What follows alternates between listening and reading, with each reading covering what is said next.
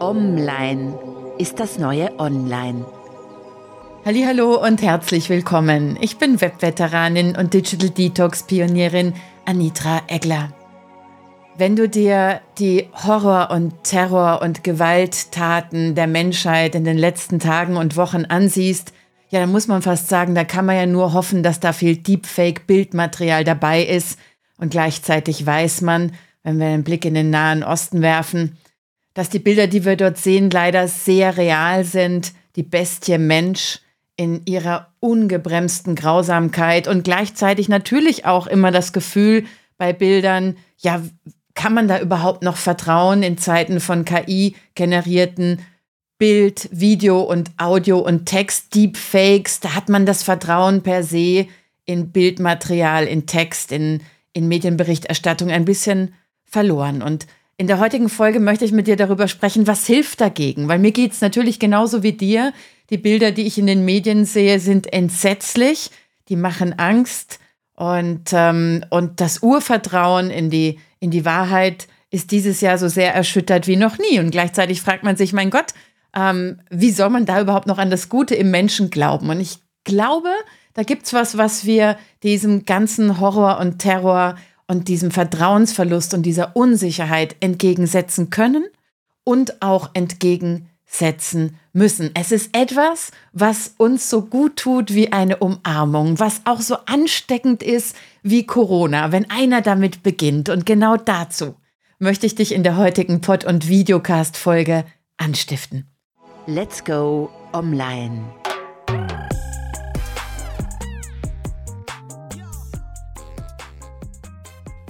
Es gibt einen Text, der mich in den letzten Tagen und Wochen so besonders berührt hat, dass ich ihn heute mit dir teilen möchte. Er ist von meiner deutschsprachigen Lieblingsschriftstellerin, Dramatikerin und Autorin Sibylle Berg. Und Sibylle Berg hat in mir ihren größten Fan schon seit, lass mich kurz nachrechnen, ja, ich würde sagen, sicher schon 35 Jahren. So mit 15 habe ich, an, habe ich begonnen, das damalige Frauenmagazin Allegra zu lesen. Und Sibylle Berg wurde seit diesem Zeitpunkt meine Heldin. Sie schrieb dort Reisereportagen von unglaublicher sprachlicher Finesse. Und ja, so ist Sibylle Berg seit 35 Jahren meine absolute Heldin in Sachen deutschsprachiger Sprachkunst. Und ein Text von ihr, den sie veröffentlicht hat im Schweizer jüdischen Wochenmagazin Tacheles, hat mich in den vergangenen Tagen so sehr berührt, weil Sibylle Berg genau darin schafft, was mich seit 35 Jahren an ihrer großen Schreibkunst und an ihrem unfassbaren Bel Esprit, an ihrem Scharfsinn und ihrer Intellektualität so begeistert. Es ist, dass die Frau in der Lage ist, Unaussprechliches und auch Unfühlbares oder Unfühlbarem Worte zu verleihen, die, die betroffen machen, die berühren und die in diesem Fall auch gleichzeitig stärken und trösten. Und so war dieser Text, den ich dir jetzt gleich zum Besten gebe, für mich ein, eine Umarmung und gleichzeitig ein Impuls, diesem Terror, dieser Unsicherheit, die uns dieser Tage umgibt, etwas entgegenzusetzen, was jeder Mensch von uns hat und was jeder Mensch von uns braucht und liebt, nämlich ungebremstes Menschsein. Und bevor ich dir gleich ein Beispiel gebe, wie sich dieses ungebremste Menschsein gestern bei mir manifestiert hat in der Umkleidekabine meines Fitness- und Spa-Clubs hier in der Schweiz mit einer Frau, die gerade ihren Burkini anzog, während ich mir die Haare föhnte. Bevor ich dir die Geschichte erzähle, möchte ich diesen unglaublich guten Text, herzensguten Text von Sibylle Berg mit dir teilen. Ich hoffe, es ist copyrightlich, ähm, copyrechtlich okay, wenn ich diesen Text hier heute in meiner Pod- und Videocast-Folge einfach vorlese. Er ist erschienen in Tacheles dem jüdischen Wochenmagazin hier in der Schweiz. Er ist online auch verfügbar. Ich verlinke den Text natürlich auf der, auf der Landingpage zu diesem Podcast und direktement hier in den Show Notes. Hier kommt dieser wunderbare Text von Sibylle Berg, die literarische Kolumne, erschienen am 13. Oktober in Tacheles. Trägt die Überschrift Erkennen der eigenen Ohnmacht. beginnt mit einem Zitat von Simone Weil.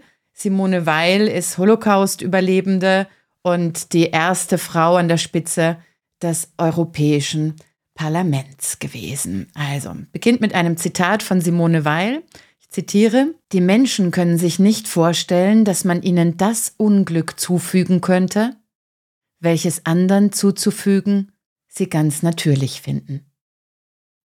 Der Schock ist gewaltig, wenn Menschen zeigen, wozu sie durch Hass und Methamphetamin befähigt werden, wie scheinbar leicht sie in einen Rausch des Tötens kommen können und die sogenannte Menschlichkeit überwunden wird. Diese Menschlichkeit, die doch neben Güte und Hilfsbereitschaft, Anteilnahme und Solidarität auch jedes Spektrum von Grausamkeit, Gefühllosigkeit, Rache und Mordlust umfasst. Wir, die noch einmal davongekommenen, zeigen bei den meisten Tragödien, Massakern, Unfällen, Unglaublichkeiten ähnliche Reaktionen, je nachdem, wie einfach es ist, sich mit den Betroffenen zu identifizieren. Haben sie unsere Hautfarbe, unsere Religion, unser Geschlecht? Kennen wir sie? Kennen wir Menschen, die sie kennen? Waren wir schon einmal dort? Der Schock und das Grauen nach Terror und Morden tragen nicht nur altruistische Züge.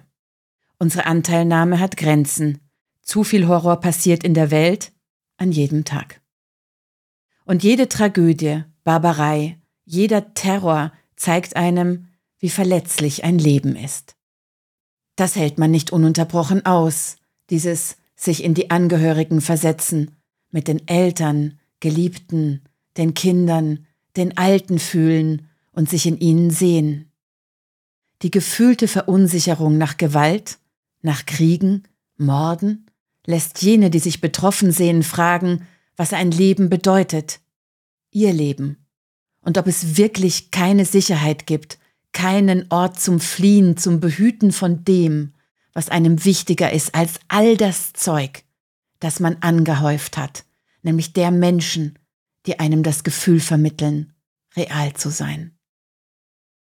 Fast jeder lebt in einer angenommenen Unversehrtheit, in einer Planbarkeit des Lebens, die wir brauchen, um Hoffnung zu haben, weiterzumachen, Enttäuschung und Trauer zu überstehen. Wird diese Illusion erschüttert, bleibt Entsetzen und Panik. Kein Raum für analytisches Denken, kein Platz für Logik.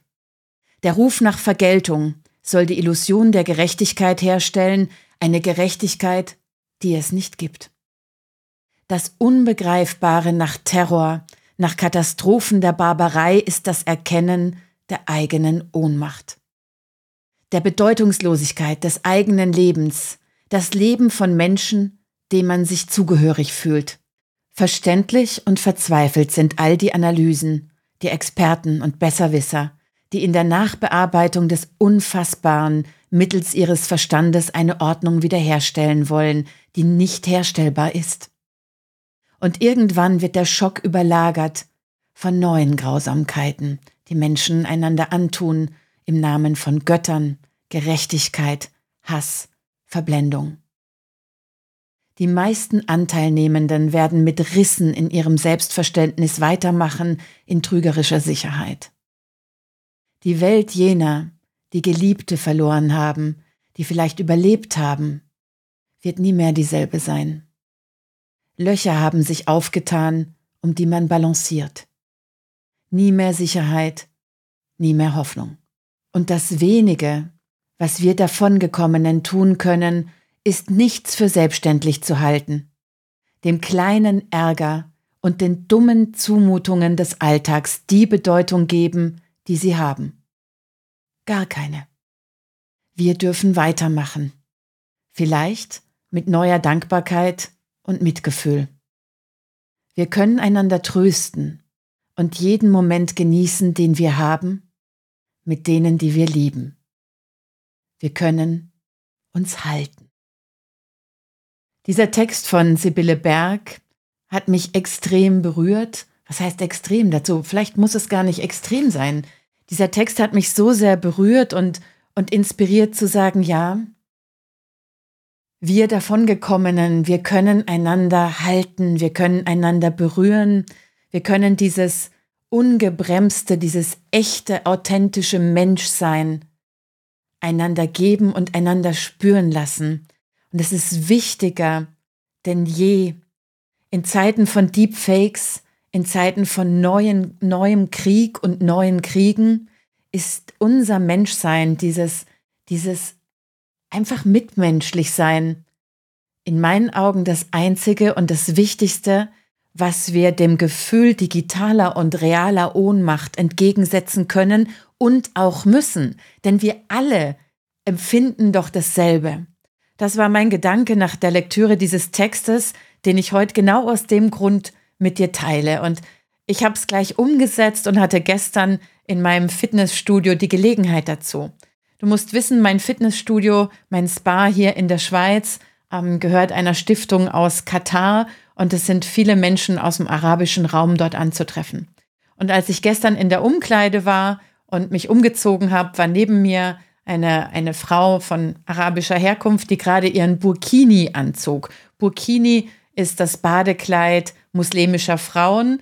Und wenn das fertig angezogen ist, siehst du noch das Gesicht und die Hände und die Füße aber sonst nichts mehr von der Frau. Und ich föhnte mir die Haare und bin gerade da zum Föhn gelaufen und plötzlich sagt sie zu mir irgendwas, ich habe Musik gehört und habe sie erst nicht gehört. Und dann sagt sie zu mir, ähm, fragt mich, ob da Männer in der Umkleidekabine sind. Sag ich, nee, nee, wenn die reinkommen, manchmal um die Handtücher zu wechseln, die rufen schon vorher, dass sie reinkommen. Und so kamen wir ins Gespräch und, ähm, und haben eigentlich nur zwei, drei Minuten miteinander gesprochen. Und in diesen zwei, drei Minuten haben wir uns über unsere Werte ausgetauscht, haben unsere Dankbarkeit dafür geteilt, dass wir an diesem wunderschönen Ort, an diesem wunderschönen Herbsttag gemeinsam sein können, haben darüber philosophiert, dass Geld nichts bedeutet, dass Freiheit und Zeit alles ist. Und sie hat mir erzählt, dass sie mit ihrem Ehemann da ist und dass sie gerade ihren, ich weiß nicht wievielten, aber XYsten Hochzeitstag feiern und das immer zum Anlass nehmen, so eine zweite Hochzeitsreise, dritte Hochzeitsreise, vierte Hochzeitsreise, halt eine Hochzeitsreise zu machen. Und deswegen sind sie da gelandet in meinem Spa- und Fitnessclub in der Schweiz oben am Bürgenstock. Und diese zwei, drei Minuten Austausch der Frau, die inzwischen ihren Burkini, übrigens eine, Misch, eine Mischung aus Burka und Bikini angelegt hatte, und ich stand halb angezogen daneben mit nassen Haaren, diese Unterhaltung war so herzvoll und so intensiv und ganz offensichtlich kommen wir beide aus unterschiedlichen Kulturkreisen, ich im Bikini, sie im Burkini in diesen wilden Zeiten. Und wir sind uns in unserem ganzen Menschsein in drei Minuten begegnet und haben über die Freiheit gesprochen, die du dir für Geld nicht kaufen kannst und über den Lebensgenuss und den Luxus, der es bedeutet, Zeit mit deinen Lieblingsmenschen verbringen zu können und über die Einfachheit des Seins. Und am Ende dieses Gesprächs haben wir uns die Hände gereicht. Ich habe kurz überlegt, ob ich sie umarmen soll, und dann dachte ich mir, das ist irgendwie nicht angebracht. Ähm, wir haben uns einfach kurz die Hände gereicht und haben uns bedankt für diesen Moment, für das Teilen unserer Werte und haben einander ein schönes Leben gewünscht. Und so sind wir auseinandergegangen. Ich hoffe, ich kann dich heute mit der Folge inspirieren, dieses Menschsein auch zu teilen. Wir Menschen berühren einander ganz automatisch, wenn wir einfach ungebremst und echt menschlich sind miteinander, egal wo und wie wir uns begegnen, in einem Text, in einem Wort, in einer Begegnung. Und dieses, wir können einander halten, dazu brauchst du einen Menschen gar nicht anfassen. Du kannst ihn mit den Augen umarmen, du kannst ihn mit Worten berühren. Lass uns das tun Lass uns einander berühren. Das war der Podcast von Anitra Eckler. Vielen Dank fürs Zuhören und bis zum nächsten Mal. Let's stay online.